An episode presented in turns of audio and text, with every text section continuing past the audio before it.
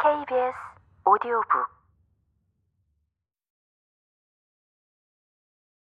우직한 목소리로 이재현은 가사를 자주 틀려가며 진성과 가성을 힘겹게 넘나들며 끝까지 불렀다. 그리고 마이크를 내려놓았다. 처음보다 더 쑥스러워진 얼굴로 그는 말했다. 아, 오랜만에 이 노래를 부르는데, 어, 이걸 지금 부르기에는 내가 너무, 너무. 이재현이 말을 잇지 못하자 그의 아내 조소정이 물었다. 너무 뭐. 이재현은 양손으로 얼굴을 가리며 대답했다. 이 노래를 부르기에 이젠 아 내가 너무 강해진 것 같아. 아. 어. 조소정과 내가 큰 소리로 웃었다.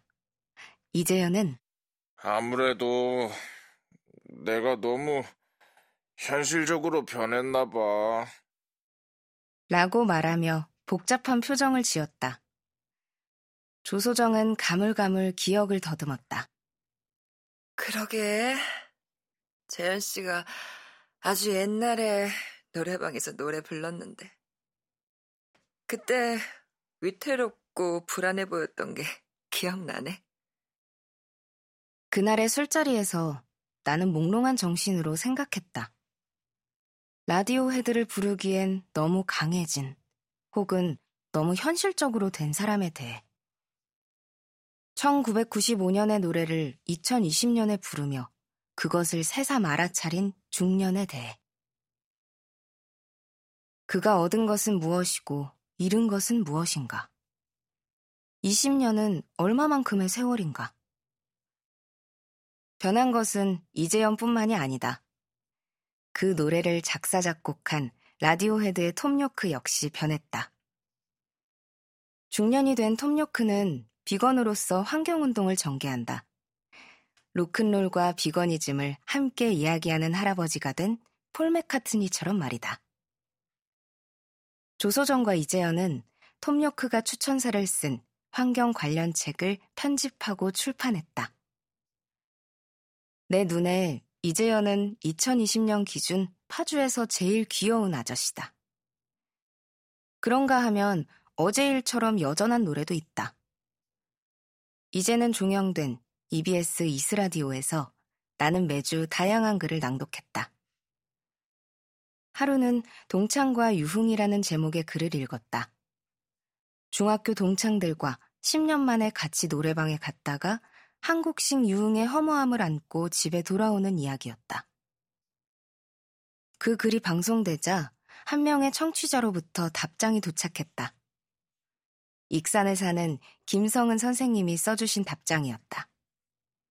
선생님은 시각장애인이고 수필을 쓰는 작가이다.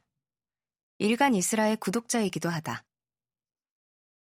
그분이 시각장애인 독자로서의 어려움을 알려주신 덕분에 일간 이스라의 낭독 코너가 생기기도 했다.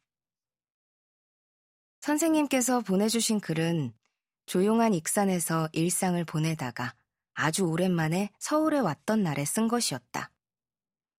중학교 동창들과 노래방에 다녀온 이야기다. 그 글의 일부를 이곳에 옮겨 적는다. 나에게 오후 8시쯤의 산책은 그 자체가 일탈이었다. 외국인들로 붐비는 이태원 거리의 풍경은 시골 맹인을 현혹하기에 충분했다. 터키 음식 냄새가 골목에 가득했고 국적을 알 수 없는 젊은이들이 살벌하게 싸움판을 벌이기도 했다. 친구 집에서 하루 묵기로 한 우리는 작심하고 거리를 쏘다녔다. 내친 김에 노래방을 찾았다. 중학교 때 애창하던 노래를 마흔 넘은 아줌마들이 부르고 있었다. 친구들의 목소리는 여전했다. 신기하게도 15살 느낌이 그대로 남아 있었다. 재미있고 흥겨운 현장에서 뜬금없이 눈물이 났다. 목청을 돋우며 재빨리 눈물을 닦았다.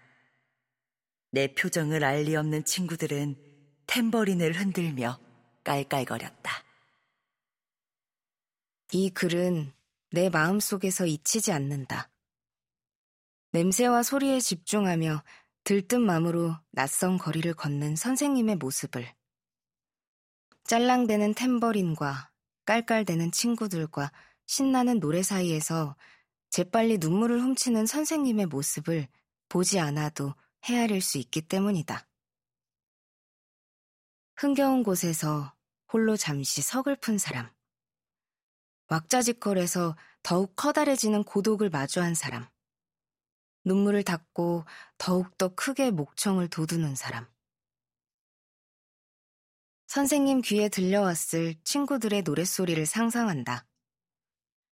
지금껏 나는 노래방에 100번도 넘게 갔지만 시각장애인에게 그곳이 어떤 공간일지는 한 번도 상상하지 않았다. 보지 못하는 상태에서 노래를 듣고 부른다는 게 무엇일지 알 수 없었다. 김성은 선생님의 듣는 능력은 볼 수 있는 사람보다 몇 배나 발달되어 있을 것이다. 청각 정보에 고도로 집중하는 훈련을 해오셨으니까. 그런 선생님 옆에서 중학교 동창들이 노래를 부른다.